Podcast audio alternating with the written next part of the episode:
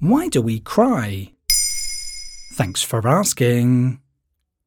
Humans are the only creatures on Earth that shed tears. Whether it's tears of joy, laughter, anger, pain, sadness, or fatigue, the emotions that bring about crying are diverse. You might be familiar with these emotional triggers, but have you ever wondered about the physiological explanations behind them? Let's start by categorizing tears into three types. There are basal tears that maintain a continuous lubrication of the cornea, reflex tears that emerge when you're chopping onions, have dust in your eye, or encounter too much light. And then there are the emotional tears, and they're the ones we're delving into today. What actually happens in our eyes when we're sad?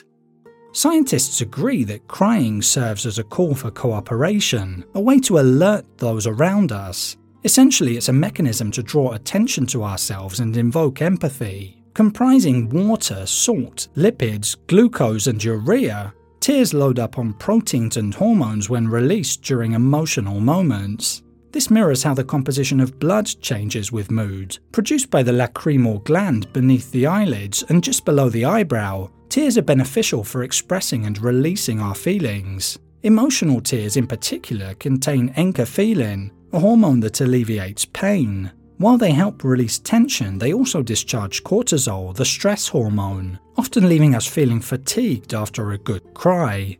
What about tears of joy then? According to researchers from Yale University, crying tears of joy is a way to rebalance intense emotions. Much like shedding tears of sadness, expressing joy or happiness through crying helps restore emotional equilibrium and enhances our ability to handle various situations. It's not uncommon to laugh nervously during a sad or challenging moment, illustrating the interconnectedness of these emotions. Interestingly, the brain's control center for laughter and tears is the same. The lacrimal gland is connected to the hypothalamus, a brain region responsible for emotions. Whether it's a positive or negative emotion, tears flow when the amygdala registers a strong emotional response. But why does witnessing someone else cry make us want to do the same? Current research confirms that emotions are contagious and become more intense in a group setting. That's known as the ripple effect. Whether it's shedding tears at a wedding, in a crowded stadium, or in response to a loved one's tears, it works like a mirror.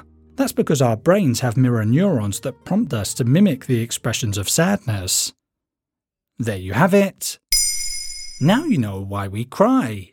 In under three minutes, we answer your questions and help you understand the true meaning behind the trends, concepts, and acronyms that are making headlines. Listen along and you will really know for sure.